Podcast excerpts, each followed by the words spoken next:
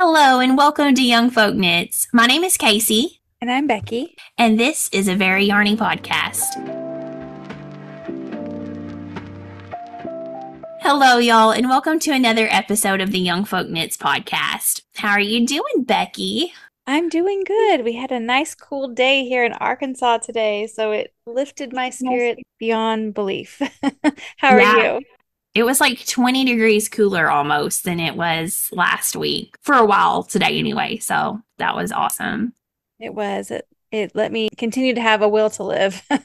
We actually had a little thunderstorm that came through and we lost power, but it was so worth it because I love a, a summer thunder shower, a little thunder, thunder, a summer thunderstorm, as long as it's not got tornadic activity. But I love to listen to the rain. So, yeah, I'm good. I am super excited because we've been pulling watermelons out of our garden like crazy. We've got like 30 of them and they are so so good. I think melons in general do well in our climate. They do. They do really nice.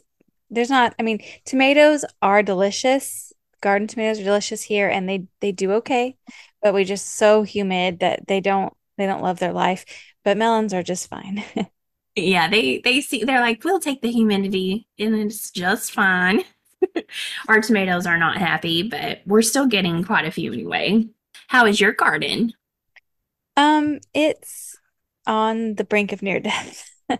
To say maybe the rain and cooler temper- temperatures will help. I hope so. I hope I get rain. We didn't get rain here. It just had cooler temps. I went out and watered today, but um now I'm just at the point where I'm just like, Godspeed, garden. It has done its due. Right. So what have you been working on this week? Um, I started I started a hat for my husband, so I'm on the ribbing of that. And I got just maybe like two more inches on it, and then I'll start the pattern. And that's the Hat and Peak by Maxim Cyr, by Max the Knitter. Um, I'm working on my tessellated vest by Andrea Mowry for our Rhinebeck Rhinebeck Caravan KAL. And then today I sewed a top. So those are the things that I have been making and doing. That is awesome. And our dog adventures continue. Your dog, Clover, got a Oh. taste for your vest this week. Oh my goodness. I had my mom's little dog up here. She comes and visits me often. She wanted to go outside. And so I just set my knitting down on the coffee table and my that vest has three balls that you have to manage your yarn with. And um so I I keep the way I've been doing it to help myself not get tangled up is I keep the two that I'm not using in the knitting bag on the floor and then I keep the one I'm using in my lap. And so I just set the knitting onto the coffee table the the vest itself and the ball that I was using, and the two remained on the floor. So there was like a nice little trail of um of yarn going from the coffee table to the floor. And my big dog, she ran around the corner caught the the yarn that was dangling down on her leg, walked around the coffee table about three times, pulled the knitting down, pulled the needles out, and I lost a ton of stitches. And so it took me a solid 45 minutes to get that back on, you know, to to pull up all those stitches that were running down there and to get that back on track. So, but alas, it was finished and and now I'm I'm moving on. I was breathing through a paper bag for you. I was freaking out a little bit because, I mean, even we talked about this before. The tessellated vest is mosaic knitting. It is a repeat with these three different yarns, and it just feels like it takes a really long time because you basically are knitting every row more than once. Right. It's it is a slow going knit. I am enjoying it. I'm, you know, I do I love mosaic knitting and it's just in the round and it's not, you know, it's not difficult, but it is it grows very slowly. So I'm even having to put progress keepers on just to kind of keep morale up because I'm like this is going nowhere. Right. But um, but it is I, it is growing, but it's it's a slow one. but I do love your colors. I think it's going to look awesome. I think it's going to look really Thank good. Thank you. I'm loving it. I even think that the vest, the colors in it will look cute with the top that you sewed today. Oh, yeah, top is long probably. I think it will. Um, just depends on whether or not those sleeves will fit in the vest holes. I was like, you did short sleeves on the shirt, right? Right. And it, but it's like um not what do you call that? It's not really a It's a kind of a drop drop shoulder. shoulder. Yeah. And so it has its like grown on sleeves and but I don't know if that will bunch up underneath there. We'll see. We'll find out. We'll experiment. Try it on later. Right.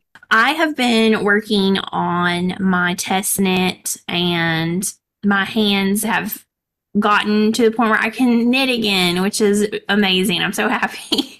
but they do tire very easily. And I picked up my 100% cotton top that I was knitting and I was just doing the ribbing, but it was a twisted rib.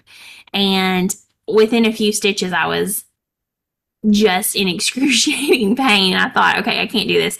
In fact, I'm gonna I put that up in the bag and I'm not even gonna touch that project for a solid month and let any um tendon issues or anything else that I might be having besides just the joint stuff kind of ease up a little bit. So I'm back on my test knit and it even though it is got some plant fiber content, it's got the 50% merino, so it is a lot easier on my hands than that 100% cotton was for sure. So I am close to joining the shoulders. It's bottom up, which is not my favorite construction, but I think this is going to be really a really fun fit. It's going to be like an oversized sweatshirt. So it's been fun to knit on. I've been doing some sewing too. We're in our sewing era. Right. One the month, the one month out of the year, huh? Exactly. I saw your dress today because you sent me pictures and I looked at them. Um, but your dress is so cute. I really, I wish it was mine. It's super, super cute. I really like it, and it's so easy because I sort of hacked a free pattern. So there's an, a top that's called the Augustina Boxy Top, and I got that, and I just sized down because I didn't want it to be too oversized. And I cropped that shirt, and then I just self drafted a very simple, straight gathered skirt and put on it, and it's made out of 100% linen. And it's very comfortable, and I want to make more. You should. It looks really good on you. I think it's flattering and it looks incredibly comfortable and stylish. So that checks three boxes. And that's all the boxes there are. it, it's that's it. So there will be more made. you need to make that pattern for sure. You need to make I some. will. I will for sure. I will make that. All right. So let's look at a few questions that y'all have sent to us. Okay. So the first question comes from Christina. And she asks, test knitting and test sewing seems to be both a popular and contentious practice. Will you chat about why you like testing designs, best and worst experiences? And the other question of a similar vein is from Chandra, and she asks, hot take. More popular slash well-known knitwear designers most of the time only have other popular slash well-known podcasters or designers or knitfluencers as their testers. Opinions? And she also follows that up with also she wants to add no shade. I know it isn't always the case. I see that it's mutually beneficial for exposure. Okay. So first of all, there's multiple things in there. Um, talking first about test knitting, the reason why I do test knit is because I am a joiner. I do think that it's fun to join KALs and when you test knit you're you're sort of part of a group that I think is kind of fun. You're all knitting it together at the same time. And I also, when I see something and I'm like, oh, I want to knit that, I usually want to knit it right then. and I don't want to wait for the pattern to come out. So, those are two things that I like about test knitting. I do think it's, I guess you could say it's kind of fun to feel like you're, you get access to something early, which um, is special. But also, you know, you do commit to a lot of work yourself. Most of the time, you're buying yarn you're not provided it most of the time. So you're going to buy your own yarn and then you're going to spend hours and hours and hours of your time knitting it. So you're definitely contributing a lot to the process. The pattern itself is probably going to cost somewhere between six and ten dollars, and a sample knitter would get paid a lot more than that for their time. So I do think that you, um, as a test knitter, are definitely contributing one thing I will say is that it is a different experience for who you're testing for. A lot of designers don't have the funds to have their patterns tech edited yet when they're first starting out, whereas a lot of well established popular designers will have their patterns tech edited those are two totally different experiences. If a pattern has been tech edited, you aren't supposed to be finding errors. You're basically just testing it to make sure that the fit is what it should be. And you're, you should have a similar experience once you buy it. If you test a pattern and it has not been tech edited, then you're putting a lot more work into it. Um, when you've tested before, what what have you done? Have they been tech edited, or have you mainly tested non tech edited patterns?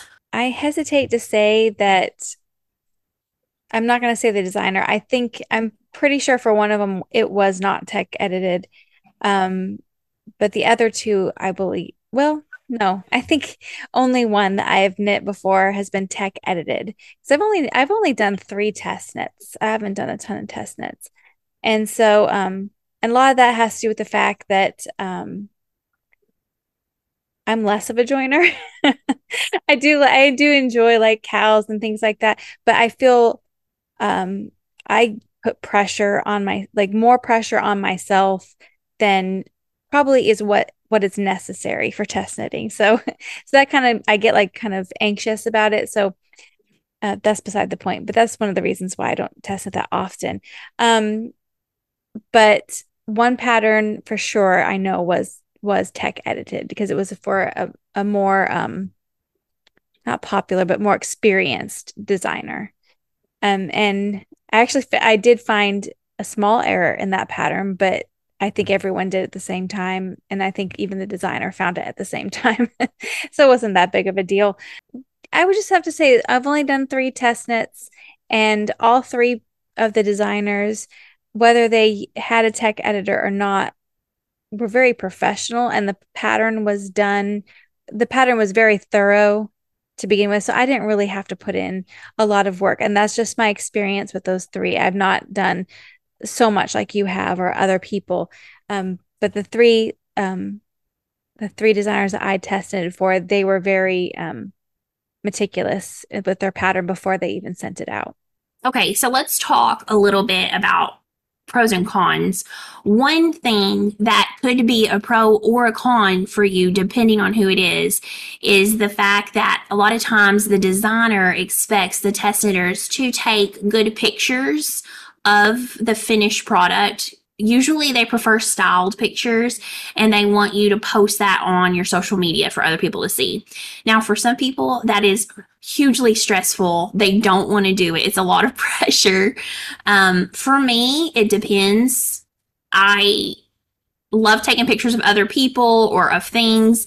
I don't like as much taking pictures of myself. So that is not my favorite part of it, but I will at least get a picture of the finished garment, whether it's on me or not. But what do you think about that part of it? Is that part of it a pro or a con to you? The pictures? Um, probably a con just because I don't feel very confident in my photography skills. But I do have a BFF that takes very good pictures. And so she takes them for me sometimes. And then um, Maddie, my daughter in law, also takes good pictures. So she's done that for me as well. So I kind of have that kind of pressure is off me a little bit just because I I get you guys to do it for me. I also something I either find a pro or a con depending on the month is that the deadline is sometimes the only way I get something finished. sometimes I need a test knit deadline to help me actually finish something. But that can also be a lot of pressure. Things come up and you might not be able to finish on time. So that's definitely could be a pro or con as well, I think, for people. Yeah, it's definitely a motivator. Um, sometimes it's too like I not too much motivation, but that's just like all I'm thinking about. Like, am I gonna get it done? Am I gonna get it done? Am I gonna get it done? And and like I said, there's only been three times, but I have never been like the last few minutes of the deadline. It's always been quite some time before I get it finished, but that's just me. I do it to myself. Um, but what you mentioned about taking good pictures, and I can see why certain designers want to have more popular, not really popular, but more well-known um, podcasters or test knitters or whatever you want to call them, people on Instagram or Ravelry, people play people that have a larger following, um, not just because they want like somebody who's cool or someone who's pop popular. I think it's just mainly for the reason that they want to have their um, pattern, they want the best chance for that to have success. So they want to use that as an advertisement. So the more followers a person has, the more likely they're going to see your pattern that you're putting out. So I can see that's the reason why um, they will pick people who have larger followings. And I don't think that it's a shade or I don't think that they look down on people who don't have a large following. It's just that they they that's their livelihood. They would like to make some money off of the hard work they've put in and so they want more people to see it. Yeah, exactly. And a lot of times, in fact, on almost every test knit application, it will ask for your Instagram handle. And I think that that's because um, the designer is going to get exposure from you. You post pictures of their design and um, they'll share your picture as well. So it is mutually beneficial if you're trying to get that exposure. But I think it's of utmost important to the designer to get to get their design out to as many people as possible. So right. I don't yeah, I don't think that it, you know, they think, oh, if you don't have as many followers, you're not as good of a knitter. I think right. that in the end, it just comes down to are your pictures something that fit in with their aesthetic? Might they even be able to use pictures that you as a tester would take on their Ravelry page? They no doubt think about all of those things. Right. And I, and I will say that some of the designers that I've noticed, um, one that I've tested for as well, I don't have that many people that follow me on Instagram and I still was chosen. And I noticed that several designers will pick people who have larger followings, people who are well known, but they will pick other people, like people who don't have much of a following but have a good experience with knitting or are beginner knitters. I mean, sometimes you think, well, I have to be experienced, but sometimes test knitters will also pick people who don't have as much experience because they want to see whether or not those people can also understand and follow their pattern. So I think you don't have to feel like you you'll never have a chance because you're not advanced or you're not this or you're not that. Sometimes I think they want to pick people who uh, maybe are of your size. Maybe you're a different size than all the, you know, the test knitters that have applied, you know, that they've already picked from. Or maybe they want to see that if someone has um, a skill level that's lower, can still follow the pattern. That is such a good point. That's something else I was thinking about is that too, it might have to do with what size you are. If you're of the most popular size, they can't pick 30 people to test one size and then have no other testers for the other right. sizes. So if you're able to test in one of the lesser popular sizes, you have a much better chance. I usually test in a size five, but sometimes if I think that a pattern is going to be hard to be able to get into the test knit. I might even submit for the six and I'll I'll test that size because it would be more of a chance for me to get to test it. So there's always that factor too. There's just so much that goes into it. But I think too getting in early is important to be able to to get picked because sometimes once they get enough testers to fill each size, they'll just shut it down and it might not have anything to do with anybody. Who knows? Who knows? And I don't think that I don't think you should take it personally if you don't get picked. I've applied for several um, test knits and I've not been picked, and it's and it's nothing personal. It really isn't. You can still make those things whenever the whenever the pattern comes out, and and then it's even better for you sometimes too because then sometimes I've wanted to test knit something and then I see it come out and it's beautiful, but then I see it on people who are of my shape and size. Like uh, I'll see it on some people that we're probably the same height. We definitely look like we're the same build. And then I'll be like, that doesn't look as good as I thought it would on me. so sometimes you just, you kind of look out with that too. Yeah. Thank goodness for testers pictures. I do think that, you know, testers in general, they provide some great info. Um, it's so great to be able to look at a Ravelry page and see lots of different bodies, lots of different sizes. So I think that I do think that's great. But I know that sometimes it can feel like maybe it's an exclusive club. And I don't think it is. I think that if you um, take pictures of yourself wearing your knits, post your knits on Instagram, make your Instagram profile public, sign up for newsletters so that you can be one of the first to apply. You can see immediately when it comes out. Um, all of those things can help you get chosen. So I would recommend doing that. Good tips. All right, so our next question is from Rachel, and she says, I'm going to be casting on my very first colorwork sweater soon. What are your tips for a colorwork first timer that also knits English style? All right, Becky, you're English style, I'm English style. So, what tips do we have? I would say my one of my favorite tips, um, actually you you gave me, and it's when you are. I gotta now. I gotta find words is to stretch your stitches out on the on your needle on your right hand needle the stitches that you've already knit pull them down and stretch them out as you are knitting into the stitch the live stitches or the stitches that you're about to knit on the left hand needle that will ensure that the floats on the back are getting enough yarn. It just kind of keeps you from getting puckering. It has enough, the float has enough room to actually float back there, not just be like strangled tight. And then you'll, you won't have the puckering and the waving. And that was something that Miss Casey taught me. No, I think that is a great tip because a lot of times, especially if you're a beginner at color work, you're a little bit nervous and you're kind of pulling everything tight. And then when you go to to block your sweater, you really can't even unblock that tightness in um, socks, sweater, whatever it is. So definitely, I've kind of got it's second nature. I don't even realize it now because I made myself do it. But I'll knit a few stitches and then I pull. I'll knit a few stitches and then I pull. And I'm pulling on my right hand needle because that keeps the that keeps the float from getting really tight and pulling it all together. So, yes, I completely agree.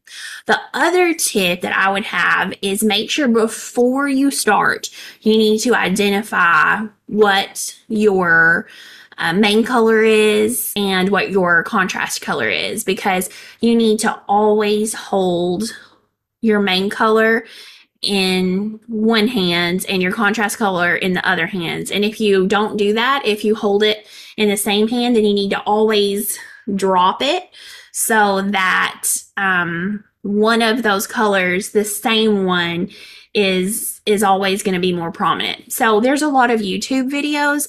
I will actually link some in the description of this podcast because I would highly recommend thinking about that before you start. I even have a video where I chat about that. So I will link that as well. I think that's one of the more important things if you don't want your color work to look muddy. Another tip is make sure you're choosing the right yarn. Like sometimes your real smooth yarns or your superwash yarns or things like that are not going to um, fuzz up enough or kind of like get in there and stick together where it kind of like fills in those little spaces and gaps. And so you'll see sometimes you'll see the yarn the other color behind there or you'll see it just because you don't have enough of that woolly wool really to kind of to kind of bloom and fill in those spaces and so i would make sure that you definitely do a swatch of it to see how that washes up and how that looks because you might be disappointed with how the yarn i guess blooms or doesn't bloom. Uh, another thing too is catching your floats. I think that once you have been knitting color work for a while, I think that the so-called rule of catching every five to seven stitches you don't you don't even have to do that. I think sometimes you can go i go 10 stitches sometimes without catching my floats. But as a newer colorwork knitter, you are in a huge danger of cinching your stitches big time if you go too far without catching your floats. So if you have any floats that are more than like five stitches, I would catch them for now. And then as you knit more colorwork, you can kind of see what works for you and what doesn't work for you on how often to catch your floats. I concur. That's all I got for now. All right. Thank y'all so much for submitting your questions and topics. Don't forget that if you have a question or topic you would like Becky and I to chat about, that you can visit youngfolknits.com and there is a submission form so we can see what y'all are interested in hearing about. Becky, why don't you tell them where they can find you on Instagram? Uh, you can find me at a a.handknit.letter. And you can find me at youngfolk.knits. So until next time, happy knitting, y'all. Happy knitting.